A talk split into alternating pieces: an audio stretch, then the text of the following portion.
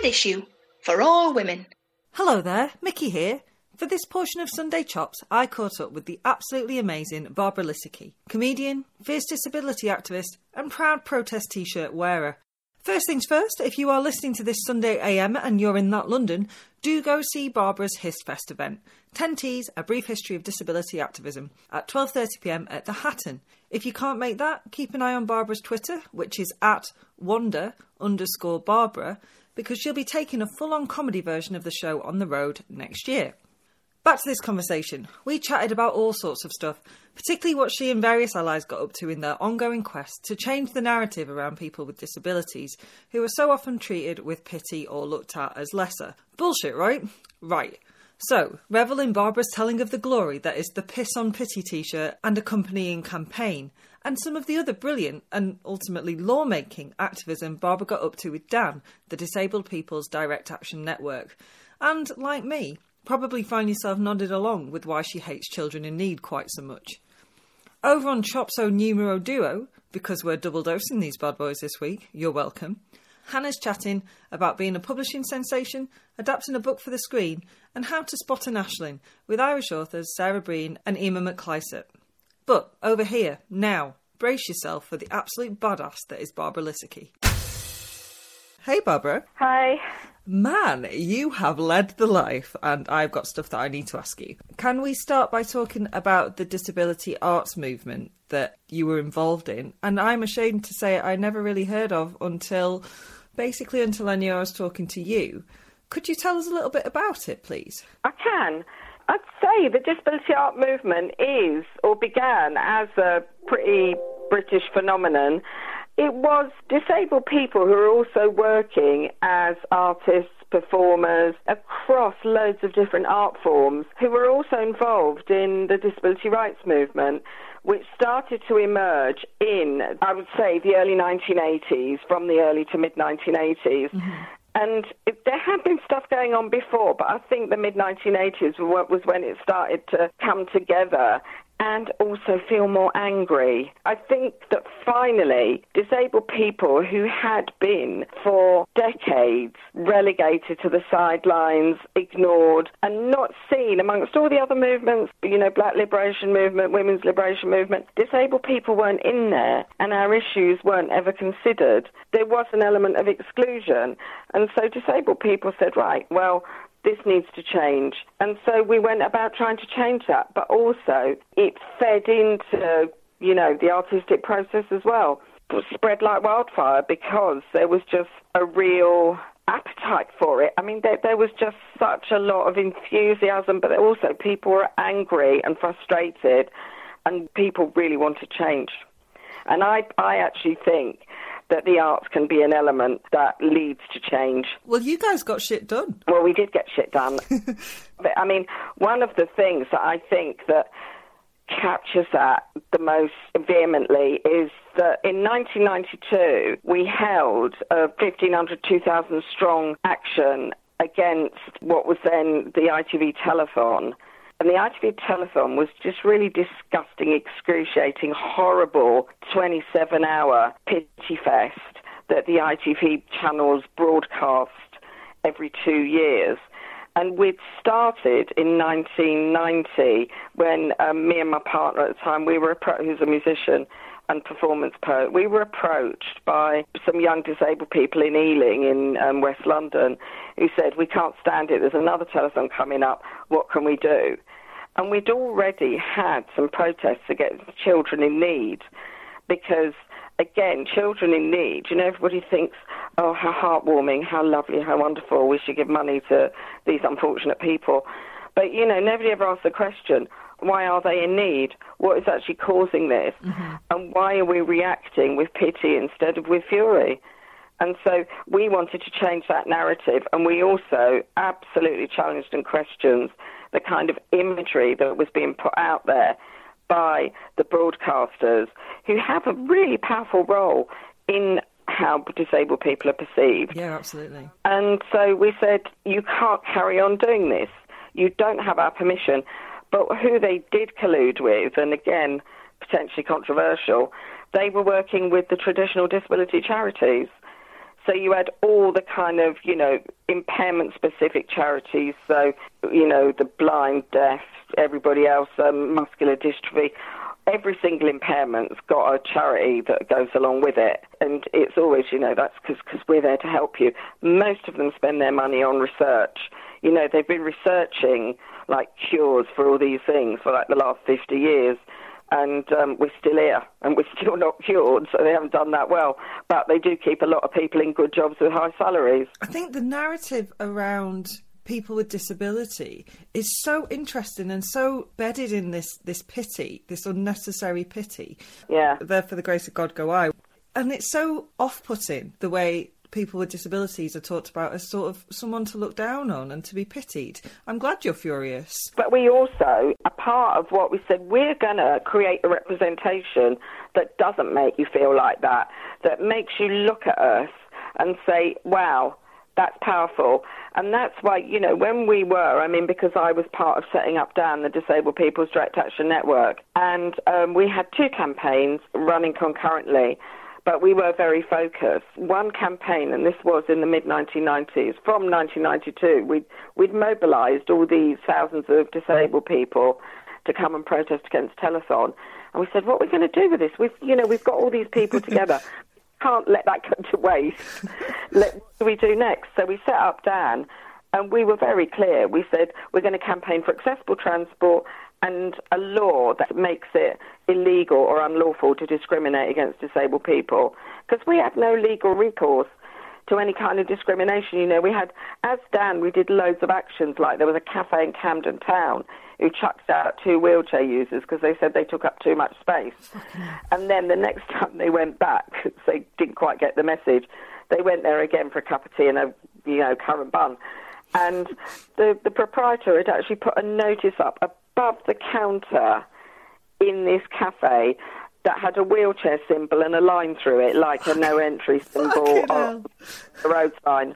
I wish I was joking. I'm not. This was real.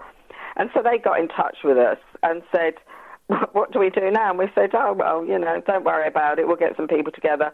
So we were quite imaginative in our actions, because what we did was we got like thirty people together in a couple of days. We went down to Camden Town, and we had a picnic across the doorway of this cafe, and, you know, a nice gingham tablecloth, like tea and cakes, and we did it properly. But people couldn't get in the door, obviously. But we also had flyers that we handed out to people explaining why we were there and what the problem was. And we were demanding that, firstly, um, and most importantly, that the guy took the sign down. Secondly, that he apologised to the two people he'd kicked out, but also to the rest of us, and that he, would, he wouldn't do it again.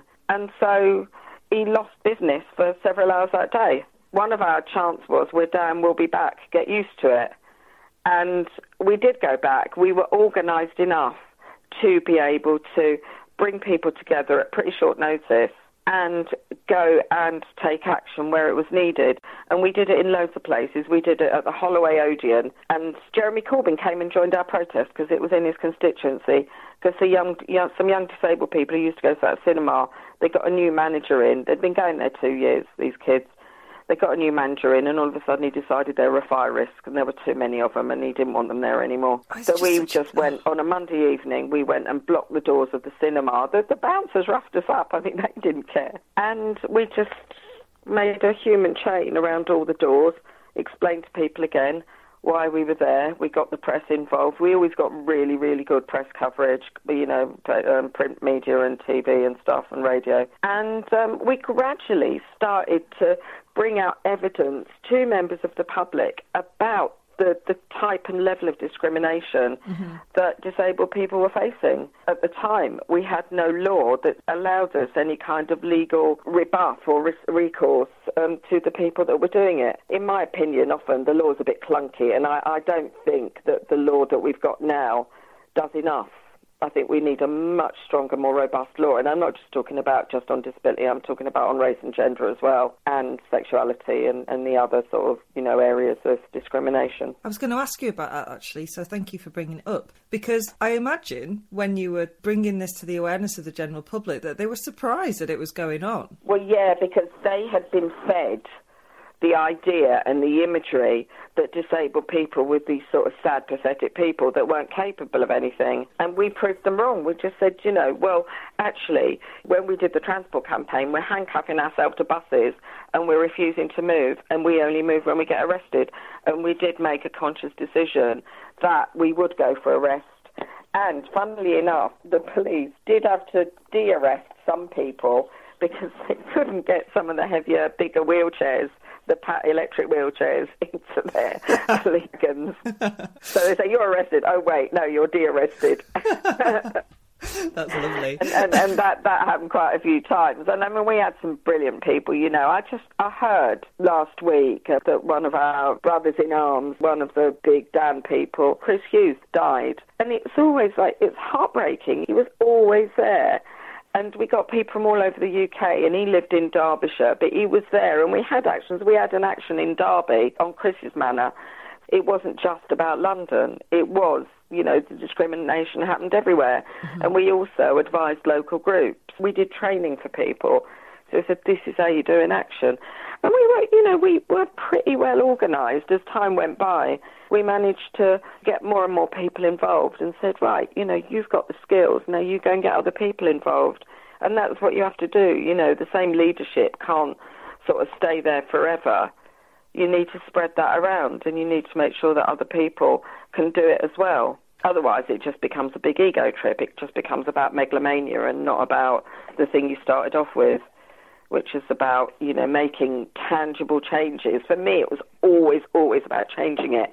You know, we got rid of the telethon after that big demo in nineteen ninety-two. There was never another telethon after that, you know, and I'd like to have the same result, if I'm honest, with Children in Need. And I'm always, you know, when I go on radio and I argue against Children in Need, everybody thinks you're a big party pooper, you know, oh, you're, you're so callous, you're so cruel, you know, how can you not want to give money to these kids?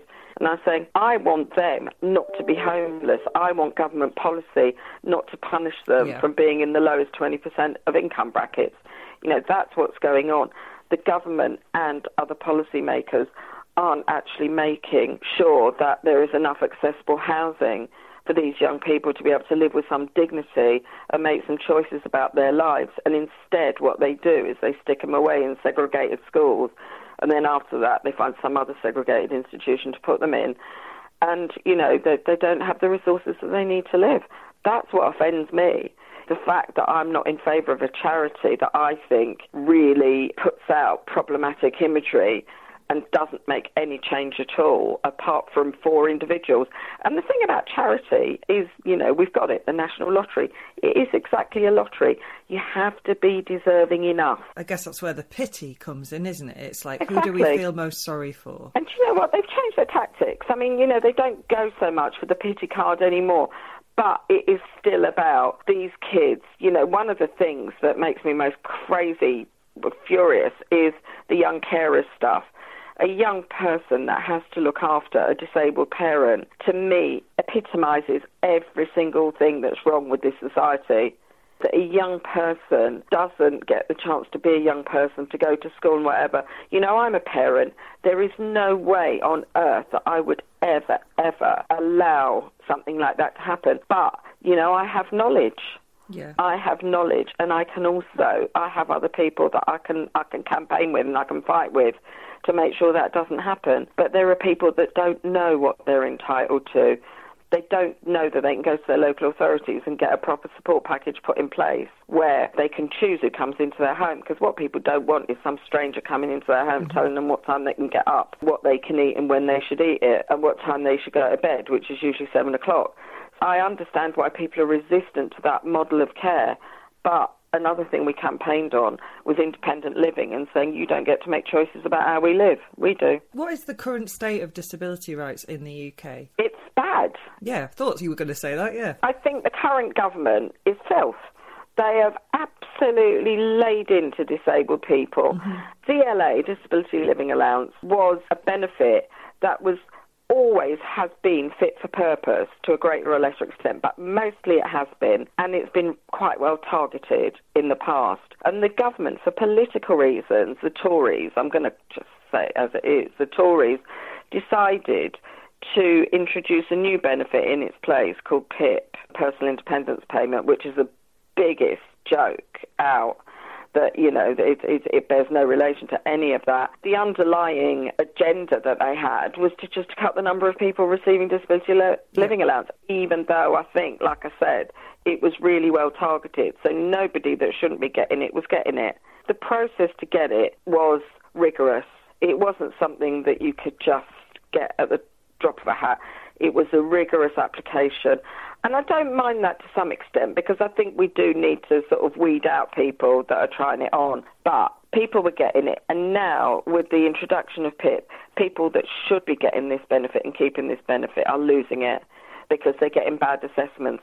And the reason they're getting bad assessments is, rather than giving the money to disabled people, the Tories have spent hundreds of millions of pounds on paying private companies like Atos and Capita to go in and carry out assessments of disabled people. And they're using people that have got no knowledge or skills. They, they, they're just like a private company that has got the contract because they're mates with the Tories. Oh, it's laughable, apart from the fact of how many lives it's destroying. Well, it, people's lives are being massively, massively impacted by this. You know, people who used to get uh, mo- the mobility and co- component of D L A are getting it removed. They're failing their P I P assessments, and they, they're, they're getting cars, their cars taken away. And, you know, for some people, their car is how they get to work. Mm-hmm. And if they don't have a car to get to work, then they can't work. So then that actually pushes them back into unemployment and further poverty. You know, that statistically disabled people are among, amongst the poorest in society, because the, there's loads and loads of research that has shown that it's actually more expensive to be a disabled person in a society that I would, you know, plenty of people would call disabling. We live in a society that's full of barriers where disabled people are very lowly regarded, and government policy is making it worse. Tory policy is making that even more difficult. If you're unemployed and you're home all day and it's a cold winter, you're going to put your heating on. Yeah. So your heating bills are going to cost you a lot more than the average person, because you can't just put an extra jumper on and that's okay, because if you get too cold, that'll make you ill. Yeah. Some people need specific food to maintain their well-being. And I haven't even started on mental health. I mean, I think people with mental health diagnoses are some of the worst affected and most discriminated against with a lot of these changes that have taken place. And none of these assessment companies, these private companies, have got a clue what they're doing when it comes to mental mental health, and neither do any government ministers. It feels like P I P has just sent everything backwards. Yeah, they made these crap statements. I can't remember who said it. It might have been Cameron or, you know, one, one of the fools that said something like, oh, if you can press the button, you're fit to work. You just think, anybody has the idiocy to be able to come out with a statement like that. You know, what what are they even doing, making massive decisions about other people's lives? Let's put them through a series of tests. Well, yeah, I mean, I'm sure there's plenty of tests I could set them, they wouldn't pass. I would back that. Yeah, the humanity test, one for, for one. Yeah, I don't think any of them would pass. No, indeed. I think they'd all, uh, you know, epic fail, and then we could get rid of them. Hello, Jen here. All we want for Christmas is for you to follow us on Twitter, please. Or indeed Instagram. We don't ask much. Or Facebook. I've got like a car. Or just subscribe to this podcast. That would be lovely. You can find us on Twitter, at Standard Issue U K, Facebook, whatever that is, then Standard Issue Magazine. Facebook.com forward slash Standard Issue Magazine. Cheers, Mick. And on Instagram, we are Standard Issue Podcast. Thank you very much. What's Instagram?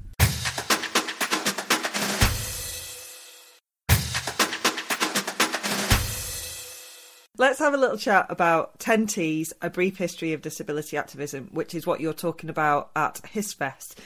Now then, I know you're quite a big fan of protest T-shirts, and that is what this yeah. is about. Can you tell us a bit more, please? Well, with Dan, they're all the old Dan T-shirts, um, and I've got some others, but I'm focusing on Dan for this one because I'm just looking at the U K protest movement of disabled people. I decided to do it I, a while back. Um, I was invited to go and speak at an event for Disability History Month, and I went along, and I, I thought, how, how can I do it in a different way? How can I get sort of more interest? And I decided, I dug out all my old Dan T-shirts and I thought, you know what, these are, they're artworks in their own right, because, mm-hmm. you know, we used to have different people who were artists designing them, we've got some really, really good designs. My favourite one is the one that, the very first one we had made for block, the Block Telethon demo in nineteen ninety-two, and it said, Piss on Pity. Great slogan. Uh, it's a brilliant slogan, and we've kept it going, and there's a whole Piss on Pity thing going now.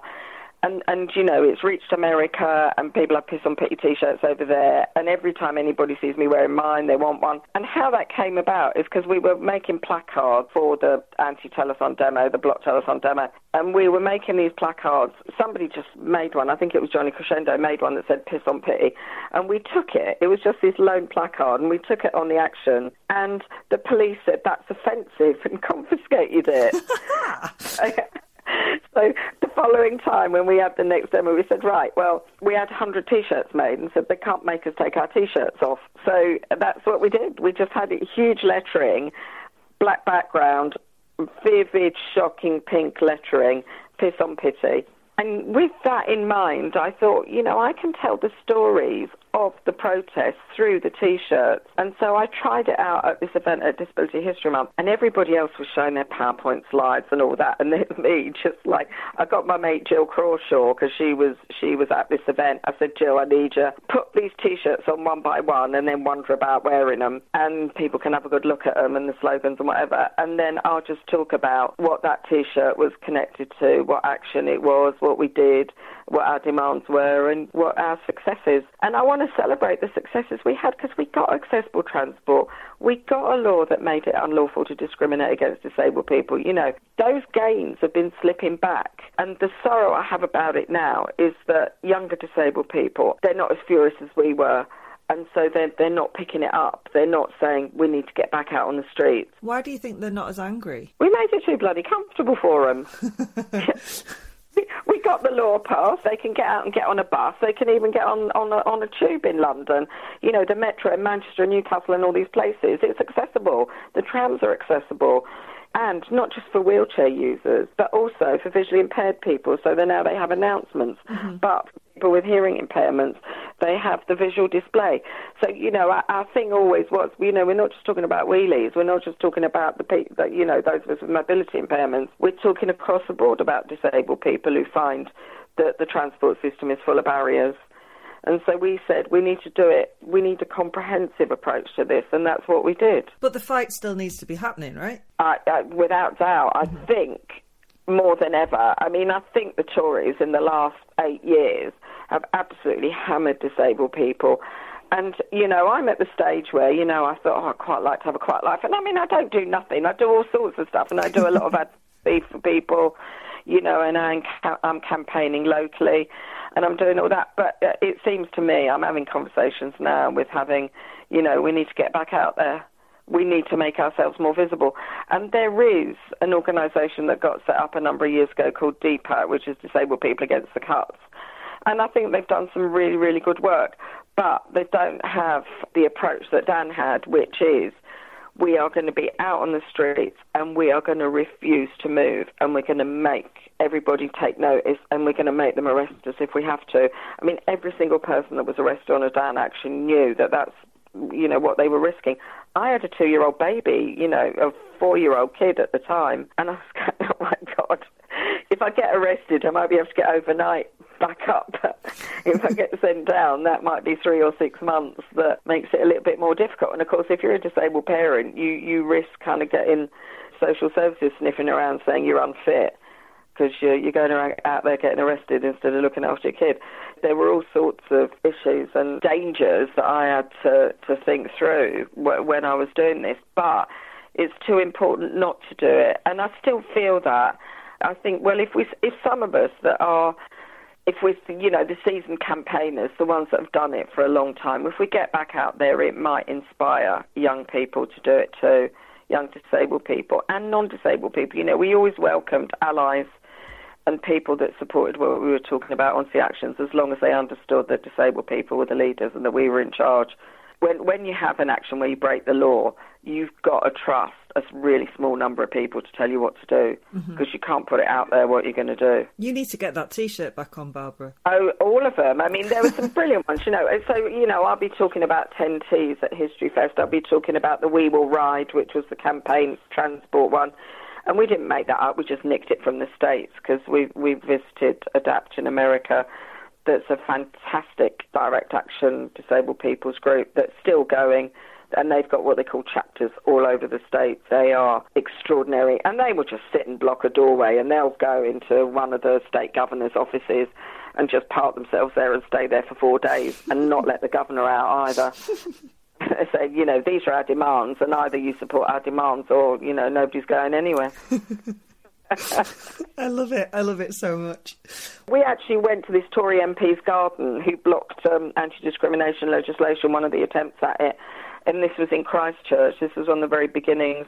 And we actually just sat in his garden and said, you're you're treacherous and you've completely voted the wrong way, and we want an explanation about why you've done this. And did you get one? No, of course we didn't. He's a Tory. Oh, God. They're not interested in explanations. They're just interested in what's good for them. So how do we help? How do individuals in society get this all going again? What can we do? I think that we've raised the profile of disabled people and the issues for disabled people. They're there more than they used to be. Tanya Lee Davis, she had the issue on the train, didn't yeah, she? Yeah. About the sea. There's all of that. I mean, see, the thing is, we didn't have social media when we were doing our, our dance yeah. up in the mid nineties. We just had to do it sort of old school. But now social media is bringing a lot more stuff to people's attention. But I can turn on the six o'clock news and there's the guy, Justin Levine. There's a real issue about disabled people on, on uh, airports and on aeroplanes. And he couldn't get a chair that he could self-propel when he got off a flight at Luton Airport, and the airline had managed to leave his own wheelchair behind, and they wanted to put him in this crappy chair and be pushed by somebody else, and he said, no, I want you to get me a chair I can push, and they said, we don't have one. So, to make the point, he dragged himself along the floor from the aeroplane right down into the arrivals hall, where he got a luggage trolley and sort of managed to get himself wheeled along on the lug- luggage trolley. But that made mainstream news. Now, that wouldn't have that wouldn't have happened in the past, and especially because the airport was arguing, this guy's being unreasonable. We'd, we've offered him a wheelchair. There's nothing more we can do. And he said no. But what he was saying is that I don't want you patronising me and pushing me around. I have the capability and the capacity to push myself, and you can't provide me the, with the equipment to do that. So the debate has been raised to a sort of a another level in some ways, which is that this isn't just about providing any old crappy facilities or services for disabled people. This is about listening to what we want and making that provision. And he was going to sue Luton Airport, but since then they've bought ten new wheelchairs with, with wheels that a disabled person can push for themselves.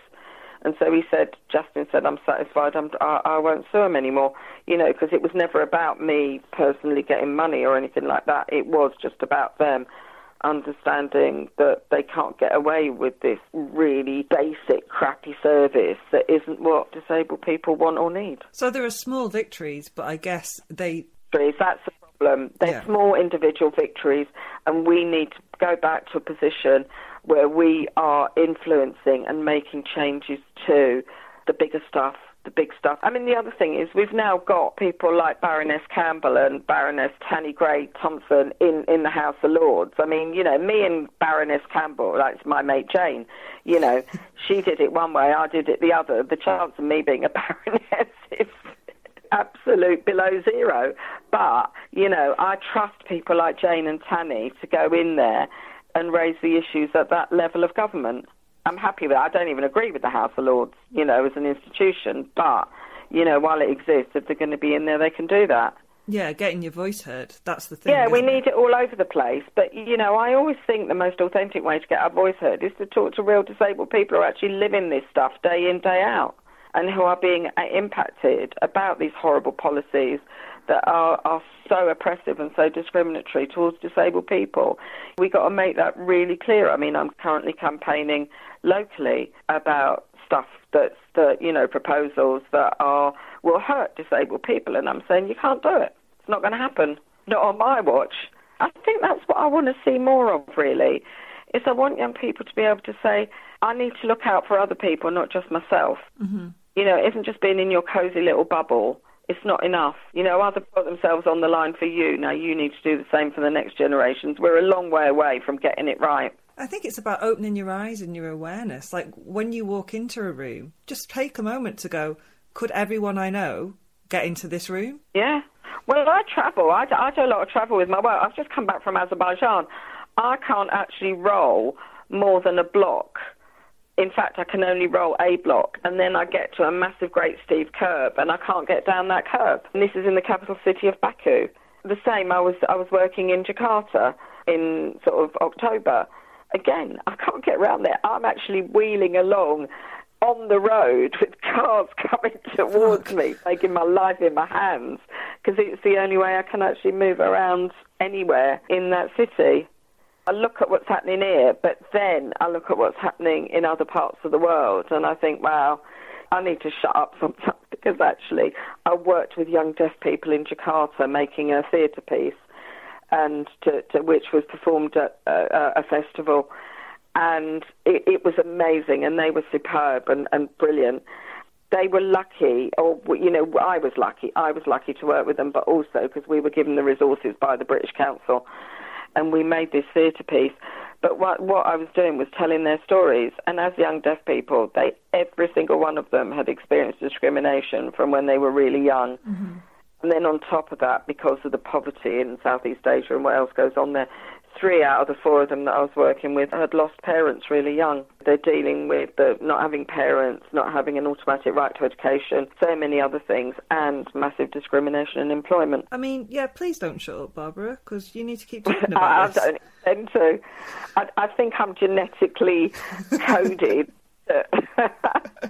Just kicking up, you know, kicking out, making and making a noise. And, you know, I feel lucky that I can do it reasonably well, you know, and I can do it through my comedy, and I can do it through my writing, and I can do it politically. And as long as I can do that, I will do it. And I hope I can sort of motivate other people to do it too. I want one of them T-shirts. Where do I get one of the T-shirts? I need to get some more made. Are you talking about Piss on Pity? Yeah, I think they'd sell really well and get the word out. I do too. And do you know what? When I get my website up, I'm going to order another couple of hundred and then just flog them on the website, yeah. Give me a few weeks to get it together, but they make great Christmas presents, wouldn't they? Absolutely. Who doesn't want a Piss on Pity T-shirt for Christmas? Who doesn't? And also, it gets people talking. That's the other thing.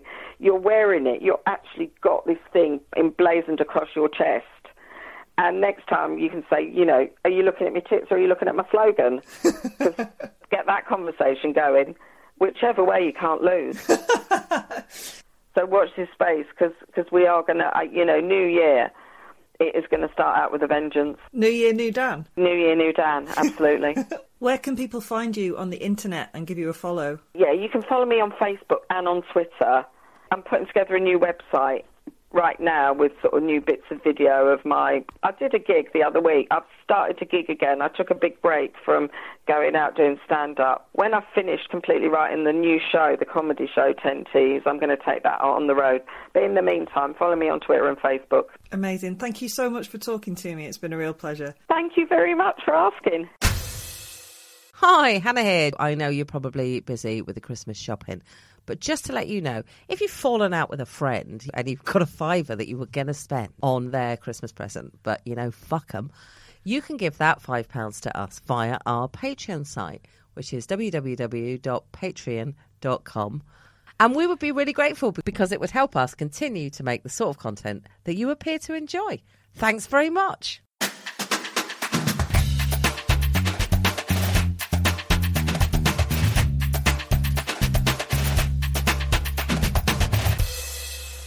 Standard Issue for all women.